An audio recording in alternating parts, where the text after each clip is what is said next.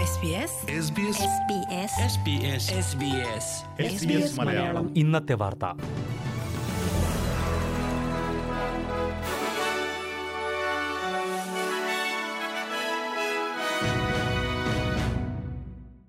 നമസ്കാരം. S B S Malayalam ഇന്നത്തെ വാർത്തയിലേക്ക് സ്വാഗതം. ഇന്ന് രണ്ടായിരത്തി ഇരുപത്തിരണ്ട് മാർച്ച് പതിനാല് തിങ്കൾ. വാർത്തകൾ വായിക്കുന്നത് ദിജു ശിവദാസ്. ഓസ്ട്രേലിയയിൽ പെട്രോൾ ഡീസൽ വില കുതിച്ചുവരുന്നത് നിയന്ത്രിക്കാനായി പെട്രോളിയം ഉൽപ്പന്നങ്ങളുടെ എക്സൈസ് തീരുവ കുറയ്ക്കണമെന്ന ആവശ്യം ശക്തമാകുന്നു. ഫെഡറൽ സർക്കാരിലെ അംഗങ്ങൾ തന്നെ ഇക്കാര്യം ആവശ്യപ്പെട്ട് രംഗത്തെത്തിയിട്ടുണ്ട്. South Australian premier Steven Marshall ഇക്കാര്യം ആവശ്യപ്പെട്ട് ഫെഡറൽ സർക്കാരിന് കത്തയക്കുകയും ചെയ്തു. രാജ്യത്തിന്റെ ഭൂരിഭാഗം പ്രദേശങ്ങളിലും പെട്രോൾ ഡീസൽ വില ലിറ്ററിന് രണ്ട് ഡോളറിൽ കൂടുതലാണ്. നോർത്തേൺ ടെറിട്ടറിയുടെ ചില ഭാഗങ്ങളിൽ ഇത് മൂന്ന് ഡോളറിന് മുകളിലേക്ക് ഉയർന്നിട്ടുണ്ട്. ലിറ്ററിന് നാൽപ്പത്തിനാല് ദശാംശം രണ്ട് സെന്റാണ് എക്സൈസ് തീരുവയായി സർക്കാരിന് ലഭിക്കുന്നത്. ഇത് കുറച്ച് വിലവർദ്ധനവിന്റെ ഭാരം പിടിച്ചു നിർത്തണമെന്നാണ് ആവശ്യം. ലിബറൽ പാർട്ടിയുടെയും നാഷണൽസ് പാർട്ടിയുടെയും നിരവധി അംഗങ്ങൾ പരസ്യമായി ഈ ആവശ്യം ഉന്നയിച്ചിട്ടുണ്ട്. എന്നാൽ എക്സൈസ് തീരുവ കുറച്ചാലും വിലവർദ്ധനവ് പിടിച്ചു നിർത്താൻ കഴിയില്ല എന്നാണ് പ്രധാനമന്ത്രി സ്കോട്ട് മോറിസൺ പ്രതികരിച്ചത്. യുക്രൈൻ യുദ്ധവും ആഗോള പ്രശ്നങ്ങളുമാണ് വിലവർദ്ധനവിന്റെ കാരണമെന്ന് അദ്ദേഹം പറഞ്ഞു. അതേസമയം വില നിയന്ത്രിക്കാനുള്ള നടപടികൾ ഈ മാസം ഇരുപത്തിയൊൻപതിന് അവതരിപ്പിക്കുന്ന ബജറ്റിൽ പ്രഖ്യാപിക്കുമെന്നും പ്രധാനമന്ത്രി സൂചിപ്പിച്ചു. ഓസ്ട്രേലിയൻ പ്രധാനമന്ത്രി സ്ഥാനത്തേക്ക് ആരെയാണ് പരിഗണിക്കുന്നത് എന്നുള്ള അഭിപ്രായ വോട്ടെടുപ്പിൽ പ്രധാനമന്ത്രി സ്കോട്ട് മോറിസനും പ്രതിപക്ഷ നേതാവ് ആന്റണി അൽബനീസിയും ഒപ്പത്തിനൊപ്പം. ഈ ആഴ്ചത്തെ ന്യൂസ് പോൾ വോട്ടെടുപ്പിലാണ് മോറിസനും അൽബനീസിയും ഒപ്പത്തിനൊപ്പം എത്തിയത്. രണ്ടുപേർക്കും നാൽപ്പത്തിരണ്ട് ശതമാനം വീതം വോട്ടാണ് ഉള്ളത്. രണ്ടാഴ്ച മുമ്പുള്ള ന്യൂസ് പോൾ വോട്ടെടുപ്പിൽ മോറിസന് നാൽപ്പത്തിരണ്ട് ശതമാനവും അൽബൈസിക്ക് നാൽപ്പത് ശതമാനവുമായിരുന്നു പിന്തുണ. അഭിപ്രായ വോട്ടെടുപ്പുകൾ പ്രകാരം ലേബർ പാർട്ടിക്കാണ് തെരഞ്ഞെടുപ്പിൽ മുൻതൂക്കം. ലേബറിന് അൻപത്തി അഞ്ച് ശതമാനവും ലിബറൽ സഖ്യത്തിന് നാൽപ്പത്തി അഞ്ച് ശതമാനവുമാണ് ഇപ്പോഴുള്ള പിന്തുണ. രണ്ടു സംസ്ഥാനങ്ങളിലെ വെള്ളപ്പൊക്കം നേരിട്ട രീതി സർക്കാരിൽ ജനങ്ങൾക്കുള്ള വിശ്വാസം പൂർണമായി ഇല്ലാതാക്കിയെന്ന് അൽബനീസി കുറ്റപ്പെടുത്തി. ജനങ്ങളെ സർക്കാർ ഉപേക്ഷിച്ചു എന്ന തോന്നലാണ് ദുരന്ത നിവാരണ പ്രവർത്തനങ്ങൾ സൃഷ്ടിച്ചതെന്നും അദ്ദേഹം പറഞ്ഞു. മെയ് ഇരുപത്തിയൊന്നിന് മുമ്പായി അടുത്ത തെരഞ്ഞെടുപ്പ് നടക്കും. ന്യൂ സൗത്ത് വെയിൽസിൽ ഒരാൾക്ക് കൂടി ജപ്പാൻ ജ്വരം സ്ഥിരീകരിച്ചു. ഇതോടെ സംസ്ഥാനത്ത് രോഗബാധ സ്ഥിരീകരിച്ചവരുടെ എണ്ണം ആറായി. കഴിഞ്ഞയാഴ്ച സംസ്ഥാനത്ത് ഒരു മരണവും ജപ്പാൻ ജ്വരം മൂലമുണ്ടായിരുന്നു. വിക്ടോറിയൻ അതിർത്തിയിലെ റിവർന മേഖലയിലെ ബാൽറനാൽഡിലുള്ള അറുപത് വയസ്സിന് മേൽ പ്രായമായ പുരുഷനാണ് ഇപ്പോൾ രോഗബാധ സ്ഥിരീകരിച്ചിരിക്കുന്നത്. ഇയാൾ വിക്ടോറിയയിലെ ആശുപത്രിയിൽ ചികിത്സയിലാണ്.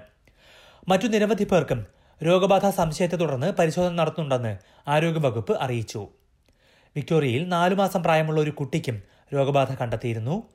രോഗബാധ തടയാനായി കൊതുക് കടി പ്രതിരോധിക്കണമെന്ന് ആരോഗ്യവകുപ്പ് ആവർത്തിച്ച് നിർദ്ദേശം നൽകുന്നുണ്ട്.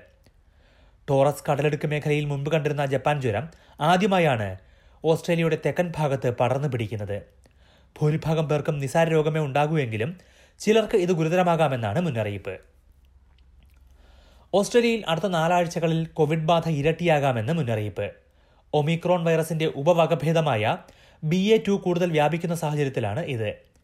University of New South Wales ആണ് രോഗബാധ ഉയരാമെന്ന് മുന്നറിയിപ്പ് നൽകിയത്. ബി എ ടു വകഭേദം പകരാൻ സാധ്യത കൂടുതലാണ് എന്നാണ് ഇതുവരെയുള്ള വിലയിരുത്തൽ. ന്യൂ സൗത്ത് വെയിൽസിൽ ഇന്ന് എണ്ണായിരത്തി തൊള്ളായിരത്തി പതിനൊന്ന് കേസുകളാണ് സ്ഥിരീകരിച്ചത്. ഒരു മരണവുമുണ്ട്. വിക്ടോറിയയിൽ അയ്യായിരത്തി നാനൂറ്റി തൊണ്ണൂറ്റി ഒൻപത് പേർക്ക് പുതിയതായി രോഗബാധ സ്ഥിരീകരിച്ചു. ക്വീൻസ്ലാൻഡിൽ മൂവായിരത്തി എഴുന്നൂറ്റി തൊണ്ണൂറ്റിയേഴ് പേർക്ക് രോഗബാധ കണ്ടെത്തിയപ്പോൾ രണ്ട് മരണവും റിപ്പോർട്ട് ചെയ്തു. ക്വീൻസ്ലാൻഡ് ആരോഗ്യമന്ത്രി യവറ്റ് ഡാത്തിനും രോഗബാധ സ്ഥിരീകരിച്ചിട്ടുണ്ട്. നേരിയ രോഗലക്ഷണങ്ങളാണ് ഉള്ളതെന്നും കോവിഡ് ബാധ സ്ഥിരീകരിച്ചതിനാൽ വീട്ടിൽ ഐസൊലേറ്റ് ചെയ്യുകയാണെന്നും ആരോഗ്യമന്ത്രി ട്വീറ്റ് ചെയ്തു. ഇന്ത്യയുമായുള്ള സ്വതന്ത്ര വ്യാപാര കരാർ ഈ ആഴ്ച ഒപ്പുവയ്ക്കുമെന്ന് ഓസ്ട്രേലിയൻ വാണിജ്യമന്ത്രി ഡാൻ ടെഹാൻ പറഞ്ഞു. രണ്ടായിരത്തി പതിനൊന്ന് മുതൽ നടക്കുന്ന ചർച്ചകൾക്കൊടുവിലാണ് കരാറിന് അന്തിമ രൂപമാകുന്നത് വാണിജ്യ കരാർ യാഥാർത്ഥ്യമാകുന്നതോടെ ഇരു രാജ്യങ്ങളും തമ്മിലുള്ള വാണിജ്യ ബന്ധം ഇരുപത്തിനാല് ബില്യൺ ഡോളറായി ഉയരുമെന്നാണ് പ്രതീക്ഷ. ഓസ്ട്രേലിയയിൽ നിന്നുള്ള പല ഉൽപ്പന്നങ്ങളുടെയും ഇറക്കുമതി ചൈന നിരോധിച്ചതോടെ ഏറെ പ്രാധാന്യത്തോടെയാണ് ഓസ്ട്രേലിയ ഈ കരാറിനെ കാണുന്നത്.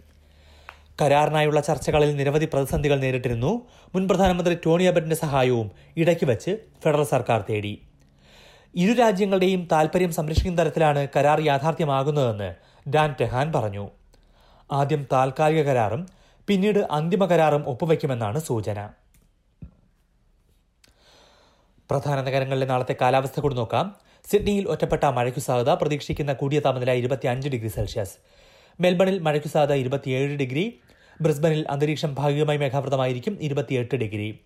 പെർത്തിൽ ഭാഗികമായി മേഘാവൃതം ഇരുപത്തിയേഴ് ഡിഗ്രി അഡലേഡിൽ ഭാഗികമായി മേഘാവൃതം മുപ്പത്തിമൂന്ന് ഡിഗ്രി. ഹോബാട്ടിൽ മഴയ്ക്ക് സാധ്യത ഇരുപത്തിരണ്ട് ഡിഗ്രി ക്യാൻബറയിൽ അന്തരീക്ഷം മേഘാവൃതമായിരിക്കും ഇരുപത്തിമൂന്ന് ഡിഗ്രി. ഡാർവിനിൽ മഴയ്ക്ക് സാധ്യത പ്രതീക്ഷിക്കുന്ന കൂടിയ താപനില മുപ്പത്തിമൂന്ന് degree Celsius. S B S Malayalam ഇന്നത്തെ വാർത്ത ഇവിടെ പൂർണമാകുന്നു. ഇനി അടുത്ത വാർത്താ ബുള്ളറ്റിൻ നാളെ വൈകിട്ട് ആറു മണിക്ക് കേൾക്കാം. ഇന്നത്തെ വാർത്ത വായിച്ചത് Diju Sivadas. SBS SBS SBS SBS SBS SBS Malayalam. ഇന്നത്തെ വാർത്ത.